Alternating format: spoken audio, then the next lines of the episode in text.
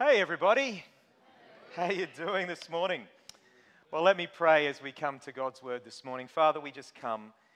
And I know that for some people in this room, the subject of parenting is a very painful and brings up very painful memories because of maybe their own parents or and the way that they were parented, or maybe uh, they had dreams for their family and it didn't quite work out the way that they had hoped. Lord, I pray that these words would be healing words, that they would be helpful words, Father, for they come from your word. And we pray this in Jesus' name. Amen. So, we are concluding our series this morning on gospel centered relationships. And we're finishing off with gospel centered parenting. But to start today, I want to talk about parenting over the last hundred years. You see, if you are a Gen Xer or older, then you were probably parented with a philosophy that I'd like to entitle adult centered parenting. Adult centered parenting. You see, adult centered parenting, it focuses on strict rules. It focuses its parenting on making children abide by the rules. Parents are therefore disciplinarians, they are the ones who enforce the rules. Children are to be seen and not heard. Now, who's heard that expression before? Children are to be seen and not heard. That's an expression that was told to me many times growing up, as you can imagine. Um, uh, and the whole goal in adult centered parenting was to raise compliant children, children who abided by the rules.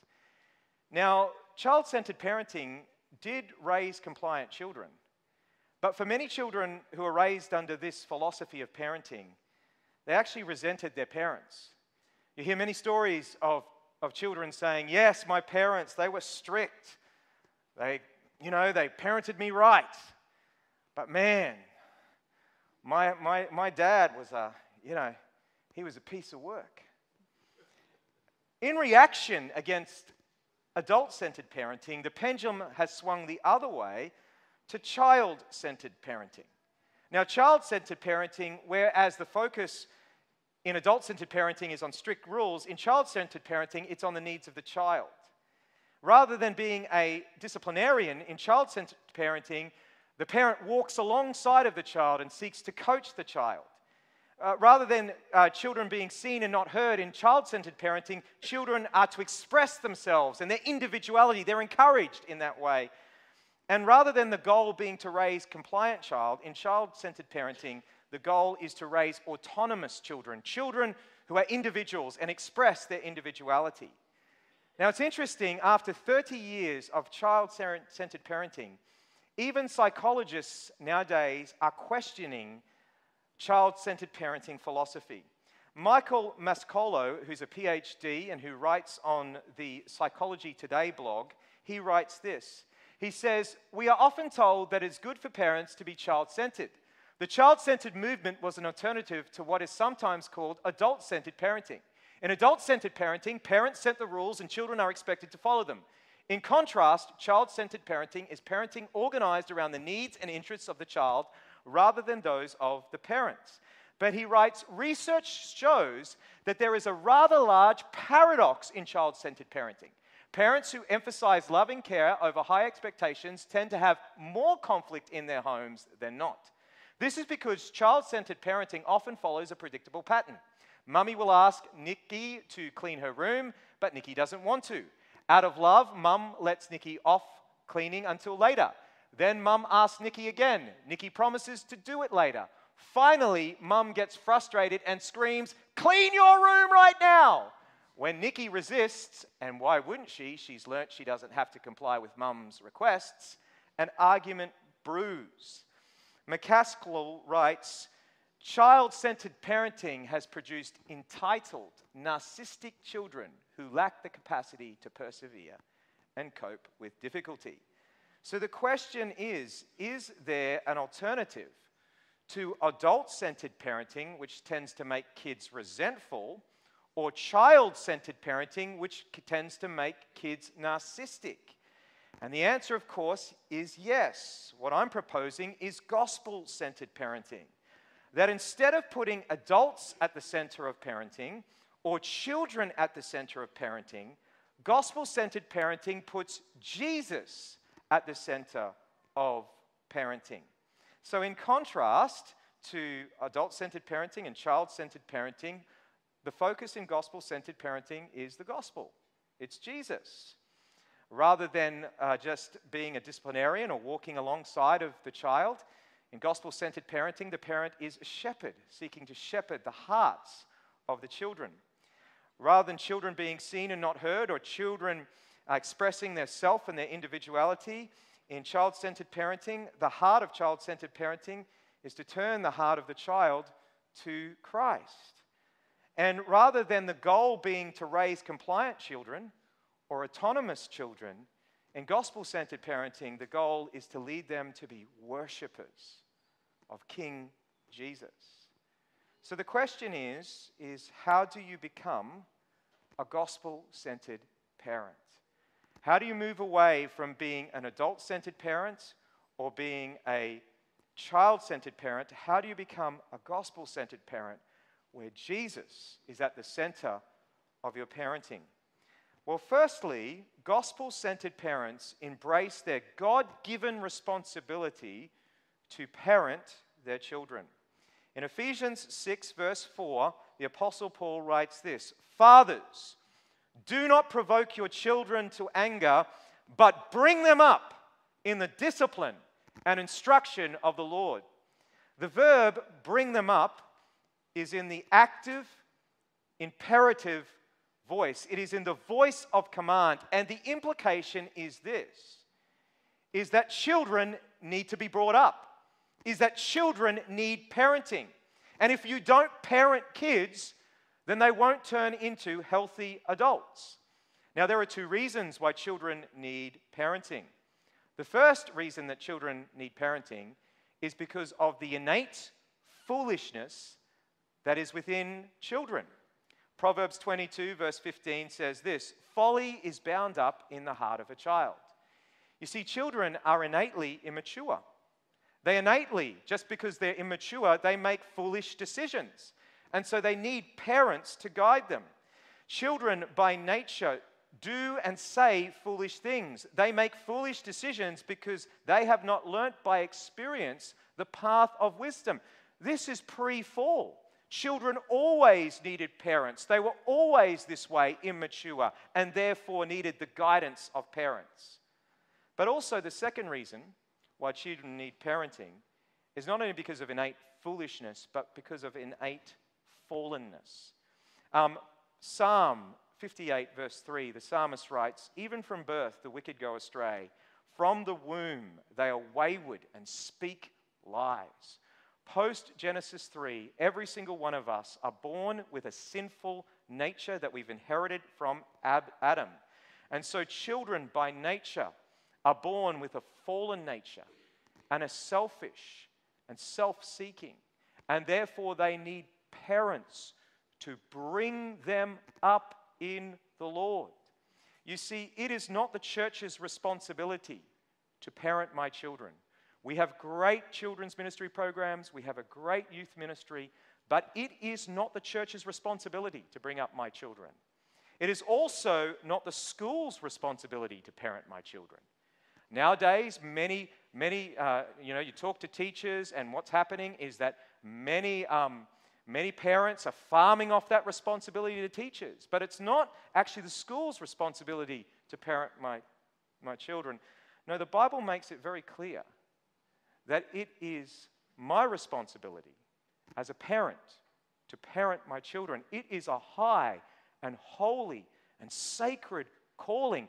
It is our responsibility as parents to raise our kids you know, I don't want to put guilt on anyone here today, but it's really interesting that nowadays many people are having children. And yet, even while they have children, they then farm their children off to after, after school care programs and they farm their children off to all different programs to look after their kids. And I know there might be economic reasons for that.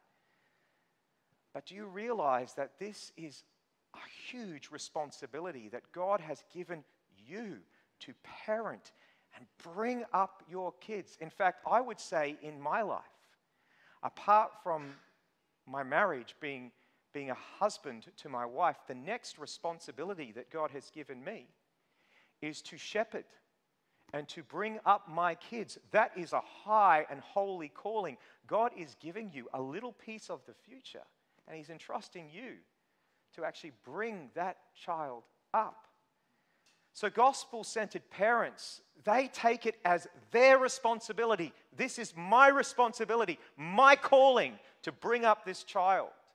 Secondly, gospel centered parents make the heart the target of their parenting. You know, a key question when it comes to parenting is what shapes a child into who they will become? What is it that actually shapes children into who they will become as they grow into adults? Well, there are shaping influences on children's lives. For example, the family structure that you grew up in had shaped you as a person. The type of family structure, you know, if you had a lot of brokenness in your family, that will have an effect on you today the family values that you, your family modeled for you. So, if your family valued money, if your family valued success, if your family valued grades and academic achievement, that has an effect on you. The family roles that you saw modeled by your mother and your father, that had an effect on you. Also, family conflict resolution, the way that conflict was dealt with in your family has shaped you as a person today. So, whether, you know, in your family people got angry really quickly and just said whatever came out of their mouth, or whether people sort of were more passive aggressive, that has shaped you as a person today.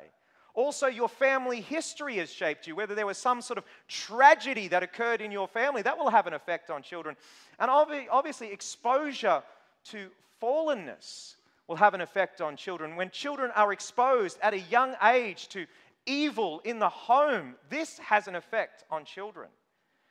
But what the Bible says is while there are all these shaping influences that, that exert an influence on children, it's not the primary thing that determines the behavior of a child. In Proverbs 4, verse 23, the writer of Proverbs says this Keep your heart with all diligence, for from it, your heart, flows the issues of life. You see, out of the heart, comes all of our behavior, our attitudes, what we say. Jesus said, out of the heart, the mouth speaks. And so, while all of these things family structure, family values, family roles, family conflict, family history, exposure to fallenness can exert an influence on a child's heart, ultimately, ultimately, it is what is in their heart and how they respond to those things around them that will determine their future. And as we've said, the hearts of children by nature are foolish and fallen. Now, this sort of perspective on what's called anthropology, the nature of humanity, it helps us to avoid two actual extremes. On the one hand, it helps us to avoid denial. It helps us to avoid thinking that we play no part in shaping our children. You know, it is true that if you provide for your children a, a, godly, stable home life, it will have a great impact on them. So, this helps us to avoid denial. But on the other hand, it helps us to avoid determinism. You know what determinism is? Determinism is the idea that if you follow all these things and follow all these steps, that automatically your children will turn out a certain way. Paul Tripp, he writes this he says, You must do all that God has called you to do, but the outcome is more complex than whether you have done the right things the right way. He says, Determinism makes parents conclude that good shaping influences will automatically produce good children. This often bears bitter fruit later in life. Parents who have unruly and troublesome teenager or a young adult conclude that the problem is the shaping influences they provided. They think that if they had just made a little bit better home, things would have turned out okay. They forget the child is never determined solely by the shaping influ- influences of life. Now, this has massive implications for raising kids. Firstly, what your children say and do is actually a reflection of what is in their hearts. And behavior, therefore, is not the basic issue, it's a manifestation. You know, when you see your, your child complaining, or you see them lying, or you see them arguing or fighting with their sibling, that's not the basic issue. It's, that behavior is not the basic issue. It's a manifestation of a deeper issue. And that deeper issue is that children are not uh, neutral. They either bow before God or they bow before idols erected in their own hearts. And therefore, as parents, we must help our children understand how their straying hearts has re- resulted in wrong behavior. And so, let me give you a case study, a very real example this morning. You know, you are sitting at home, just resting, and you hear World War III break out in the next room. And you come into the next room and you find two of your children fighting over a toy. No, I had it first. This belongs to me. No, I had it first. It belongs to me. How do you respond to that situation?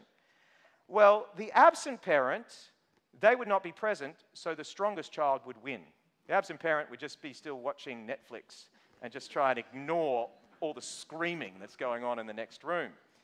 Now, this would obviously end with a lot of pain and hurt for children. The permissive parent, well, they would go out and buy another toy or do a bargain. You know, they would come in and say, hey, you know, if you just let your sister have the toy, then I'll take you to McDonald's. You know, try to so keep the peace and have some sort of bargain. The protective or the controlling parent, they would set up rules. Who was playing with it first? Now, this might seem like a good rule. Whoever was playing with it first, they get to play, continue playing with it. But often, what happens in this scenario is the child that is more verbal, that has, can put forward a better case, which is typically the older child, they'll get their way, causing frustration, pain, and hurt in the younger child. No, the gospel centered parent they try to get to the heart of the matter, giving appropriate discipline. Now, this has happened in my family. I would come in and World War III would be breaking out in the next room. And I would come in, and after you sort of settle the kids down, because, you know, when people are angry, they can't make good decisions. So you try and, you know, diffuse the situation and settle the situation down. I would then ask my children, What did you want? And one of my kids would say, Duh, Dad, I wanted the toy. What do you want? I want the toy. And I'd be like, okay. Do you see what's happening here, kids? Is what you're desiring, what you're wanting, is your own way. Is your own way. And the Bible actually says that we are to love our neighbors as we love ourselves. The Bible actually says in Philippians 2 that we are not to look out for our own interests, but we're also to look out for the interests of others. What has been, what, whose interests are you looking out for in this situation? I guess my, my own interests. And then what I do with my kids is I say, let's, let's go to Jesus. Let's come to Jesus and ask Him to forgive us for our selfishness. And that selfishness has caused this fight. And let's ask Jesus to give us the grace to actually die to what we want so we can serve each other. Paul Tripp writes This understanding does marvelous things for discipline. It makes the heart the issue, not just behavior. It focuses correction on deeper things than changed behavior. The profoundest issue, profoundest issue is what happens in the heart. Your concern is to unmask your child's sin, helping them to understand how it reflects a heart that is strayed. This leads to the cross of Christ. It underscores the need for a Savior.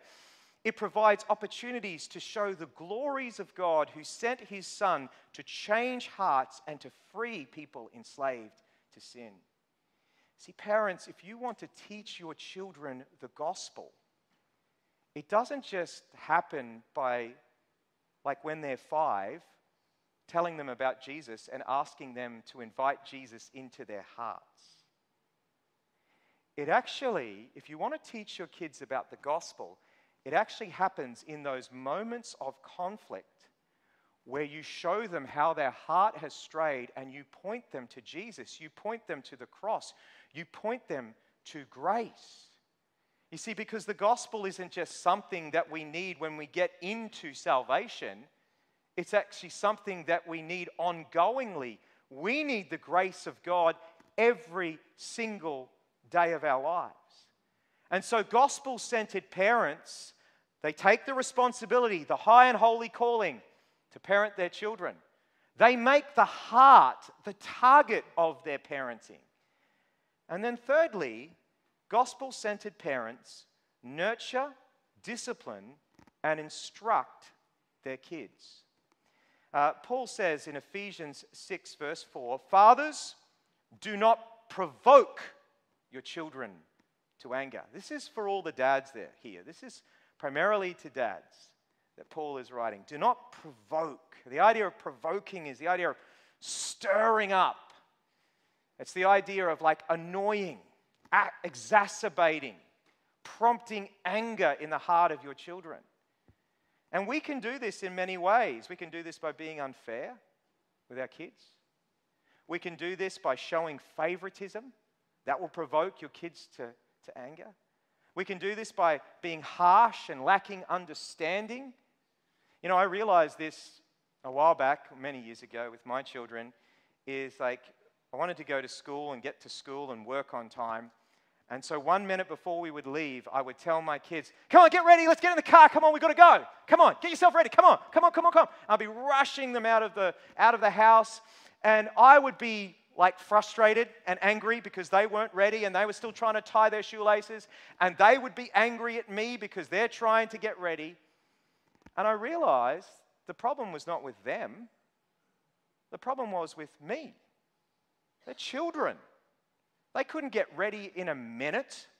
They needed time to sort of put their shoes on, get their bag ready, get themselves ready. I needed to give them more preparation, like a 10 minute or a 15 minute warning, telling them that we're going like 10 minutes and 15 minutes. I was harsh and lacked understanding. Self righteousness and not admitting you're wrong can provoke your children to anger. You know, I used to know a dad who used to say, Dad is right even when he's wrong. That's a whole heap of rubbish. When he's wrong, he's wrong, and he should admit he's wrong. We can provoke our children to anger by being controlling and domineering and squashing them by our behavior over them. But opposite to this, opposite to provoking our children to anger, we should actually nurture our children, and we nurture them through encouragement and love. You know, tell your children every day you love them. I love you. And try and find things that your kids are doing that is like where they're doing well and actually encourage them when they do well. Now, um, in our family, like, I don't just encourage our kids when they achieve, I actually encourage them when they, you know, show character. It was interesting. Emma came home this last week and she brought her report card home and she did excellent. She did really, really well. Really proud of her uh, what she did um, at school. She's doing so well academically. But she said to me, she said, Dad, you don't seem all that interested in our academic achievement. And our kids, each one of them who've graduated high school so far, Hannah, Abby, and Emma, they've done astounding. They've, they've, been, they've been fantastic in academics. They've done really, really well. And I said to Emma, well, the reason is, is I care more about who you are than what you do. For me, what I care about mostly is not academic achievement, but your character, the person you are becoming. You know, if you try your best and study hard and discipline yourself, that's what I care about. The result on the other end, there's a number of different factors that will lead to a good result or a bad result. But what I care about is your character. And I've got to tell you, my kids have been absolutely amazing. I love my children over these last five months, as Tegan has struggled and we've struggled as a family, my, my children have just stepped up and they have taken on household duties in order to help us and to serve us. That's character. That's what you should encourage in your kids. But we also nurture our children through relationship, through spending time with them, by just hanging out with them and having fun with them. You know, I don't know what type of culture you want in your home, but the type of culture I want in my home is that when the kids come home, they feel this sense of acceptance. They feel like there's a light sort of uh, attitude in the air. There's a lot of fun. There's a lot of joking. They feel acceptance. They feel safe. That's the type of home I want to have. And that's developed by relationship. by spending time with your kids. And then we nurture our kids by extending trust, especially as they grow older into teenage years, by actually putting it back on them and helping them make decisions and actually trusting them to make decisions. I remember this one time, one of our children, who will remain nameless, came, came, to, came to me and she said to me, I want to get a nose ring, Dad, right? Now, as soon as she said those words, fear gripped my heart. but I was good. I, I, I, I like, I, I, spoke to myself. I said, Timon, just take that captive, right? Don't let her see that you're freaking out right now. so, like, you know, on the surface, I was quiet and calm. I was like the duck, you know, on the surface, quiet, calm, underneath, like going like this, you know. But, but you know, I, I, I just said, oh, okay, that's, that's interesting. Uh, that's an interesting thing. You want a nose ring? You know? And then I said this to her I said, I trust you. You'll make a good decision. You'll make a good decision. You know, um, they didn't end up getting a nose ring, by the way. But in that moment, they knew that their dad trusted them and respected them and believed in them.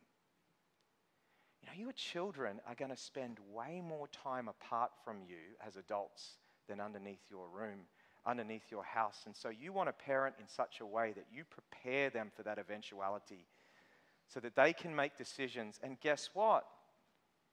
They'll make some poor decisions as well. They'll make some foolish decisions and they'll reap the consequences of those decisions and they'll sin. And how do I know that? Because I've made a whole heap of foolish decisions and have sinned a lot in my life. In fact, I like to say to my kids, kids, I've made way more foolish decisions and have sinned way more than you have. And that's the truth because I'm older than them. And so we nurture our children. But also, our children need discipline and instruction. Now, what right do parents have to discipline their children? Well, Paul, before, after, before he addresses parents, he addresses children, and he says this Children, obey your parents in the Lord. Now, the reason we discipline our children is not for our own selfish purpose. You've got to get this. We don't discipline our children just because we want an, a peaceful home where there is no chaos. Now, that will be the result of disciplining your children. But we actually discipline our children because it's what God requires of children. God has said to children, Children, obey your parents. And we are doing God's will when we discipline our children. But further, Paul goes on to write this. He says, Honor your father and mother. This is the first commandment with the promise. Now, this is not the first of the Ten Commandments, it's the fifth of the Ten Commandments, but it's the first one that actually contains a promise in it. So that if you do this commandment, this is what God promises you. He promises that it may go well with you and that you may live long in the land. So, for the people of Israel, if they obey this commandment to honor their father and mother, it will go well with them, they will be under God's blessing, and they'll live a long life. Now, this is generally true, and the reason this is generally true because the way that God has set up the world is He set up the world with various authorities. The government obviously has authority over us. School teachers have authority over students. Employers have authority over employees. And obviously, over all of these authorities is God's ultimate authority. And there is this principle that God has woven into the fabric of reality that when you respect and honor the authorities that are over you, it goes well with you. And the very first place that a person learns to respect the authority that's placed over them is in the home. As children learn how to respect the authority of their parents. Tedd Tripp, Paul's Tripp brother, he writes this Obviously, the child who submits to parental authority is richly blessed. I grieve to see children who were never taught these principles, knocked about by life because of their rebellious, unsubmissive behavior. By contrast, I delight to see parents internalize these principles and raise children with a healthy respect for and submission to authority. The result is children for whom it goes well. They are respected by their teachers. They are given special opportunities. They are esteemed by their peers in the Christian community. They grow in spiritual insight as they submit to God and walk in wisdom's path. Genuine submission to godly authority bears good fruit. So, the reason that we discipline our children is not for our own selfish purpose, but it's because what, it's what God requires of our children, and they will be blessed by it. Now, let me look at some reasons why we don't discipline. Why don't we discipline our kids? Well, first reason is because it is tiring to be consistent. If you're going to discipline your child, you're going to have to discipline them according to rules and you're going to have to put in a routine. And that's going to have to be the same today, tomorrow, next month, next year. And we all have jobs and we have lives, and it is tiring, isn't it? Can I get an amen from any parents out there to be consistent in discipline? It is tiring. I'm so glad that my kids are growing into young adults. That period of life, when they were like two to about 10, was just like a whole season of like just being tired all the time. Don't know how to describe it other than that. And so it is tiring. And so here's the thing is that you'll need capacity to be a parent. So if you don't have capacity to do it, maybe you do need to simplify your life in order to take up this vital responsibility. But secondly, maybe reasons that some of you don't discipline is because you're unsure of the rules. You know, what tends to happen is we discipline our children and parent our children the way that we were parented. The rules that we put in place are the rules that our parents actually had in our home growing up. And maybe there might be some people here today and you didn't have very good role models as parents. And so you're wondering, what are the rules? What rules should I put in place in my family? Well, I want to teach you some hermeneutics this morning and I promise that this will be helpful, all right? You're just going to trust me? Is everyone going to trust me right now? All right, so here's some hermeneutics for you. You see, the way that the scripture comes to us is it comes with Bible commands and principles. And we then take those Bible commands and principles, and through the Holy Spirit and in community, we then make human applications in order to apply those biblical principles to our lives. And biblical principles and commands they are timeless and universal. That means they are true always and they're true everywhere. Thou shalt not murder. Is that true in Australia? Uh, is it true in Bangladesh? Is it, don't, you don't seem convinced. Is it true in Bangladesh? Yes. Is it true in the United States? Yes. Okay, but then human applications that we draw from timeless biblical commands and principles, they are time bound and they are specific. Now, why is this important? Let me ask you a question. What should be the bedtime for a six year old? What does the Bible say? Open up to the passage of the Bible that tells you what time a six year old should go to bed. The answer is actually, obviously, the Bible doesn't give a specific time that children should go to bed. So then I have a question, class. So, should you set a bedtime for a six year old?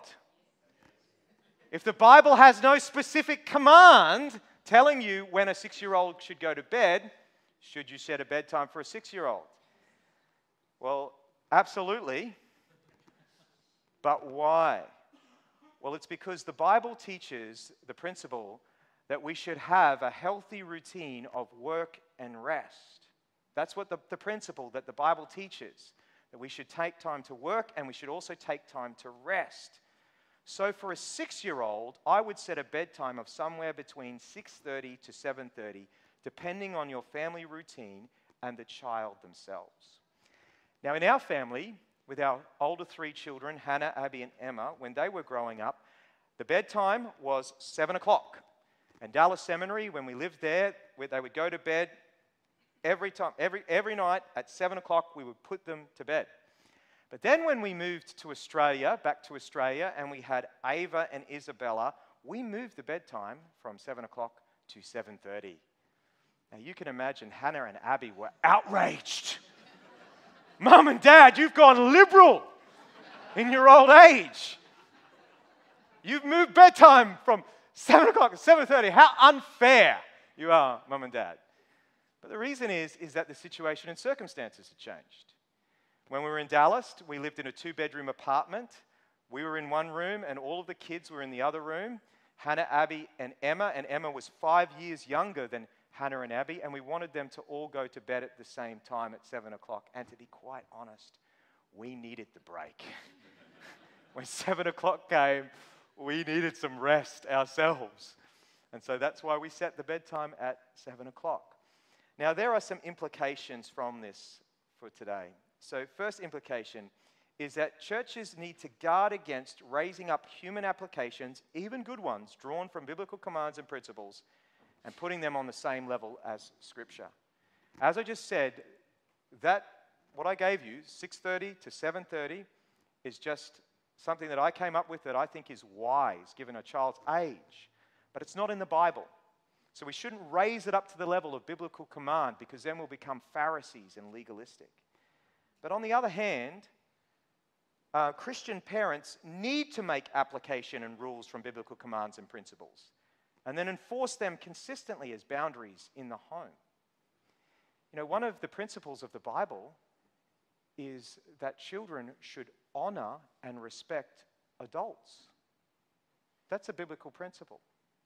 So, what I've done with my children growing up is I ask my children not to call adults by their first name, but to call them Mr. and Mrs. Because that shows a level of respect for adults. Now, you can choose what you do in your family, but you do need to actually do practical things. You do need to put practical things in place in your family in order to apply the scripture to your life. Now, thirdly, Christian parents need to parent their younger children a lot different from their teenage and young adult children. What I mean is that when they're young, you just give your kids rules and routines. You don't, you just actually tell them bedtime is seven o'clock, you're going to bed. That's it. And you give them the rule and the routine.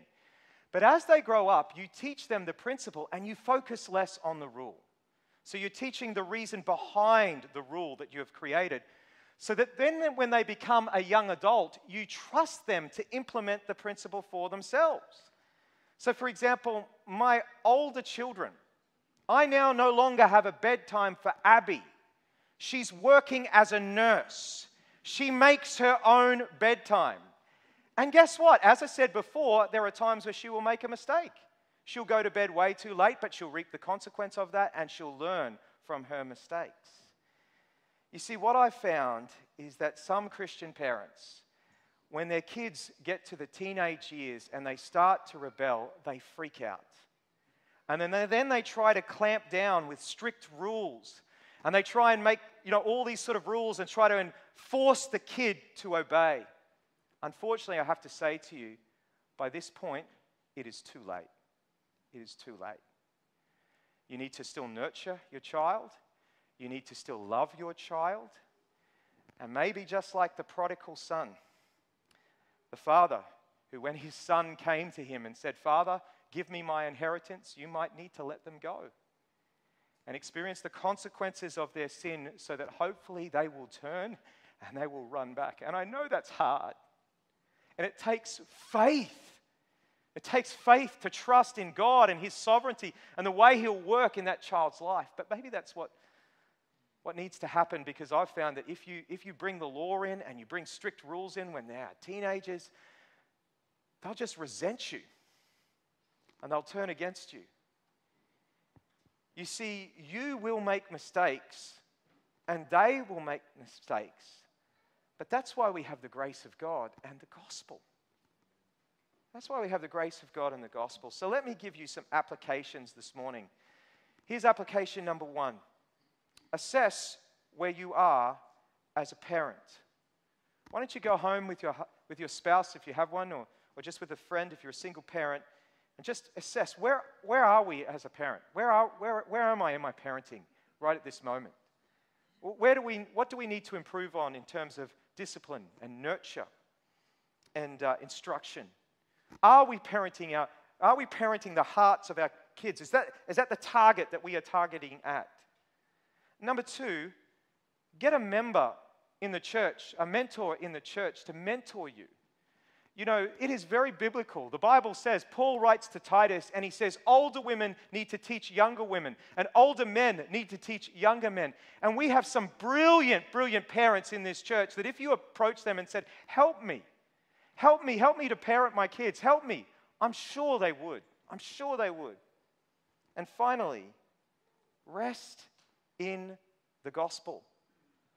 One of the things that I think cripples parents is we feel like such failures. And we can feel like such failures that that guilt overwhelms us, and so we don't even try. You know, I wrote this on the Oakton notice board this week just to try and prepare for this talk. I said to all parents who have failed, who live with regret because of the mistakes you've made with your kids, God loves you and forgives you. His fatherly love towards you does not depend on your success as a parent. he loves parents who fail because there aren't any other kind of parents. There's only one perfect heavenly Father. We are going to be imperfect as parents. We are going to make mistakes, but we rest in the grace of God. And if you need to come again and start that journey again, it is a long journey and it's not something that you just do one time. You actually have to do it over and over again. That's the journey of parenting. But there is grace for you to come back and say, God, give me, give me the grace to overcome my failures and help me to love and parent my children where they are at right at this moment. Help me to be the shepherding leader that you call me to be. Let me just pray for us now. Let's stand together.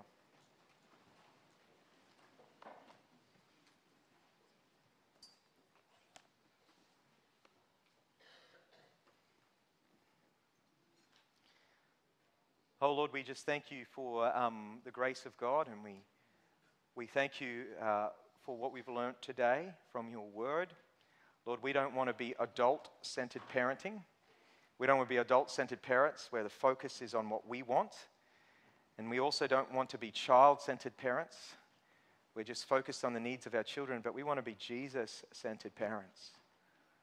Our greatest desire as parents is for our kids to experience in our homes the grace of God, the gospel of God, because they see two parents who need Jesus and who walk with Jesus and who love Jesus and we hope that then they see that, they just say, I want that too.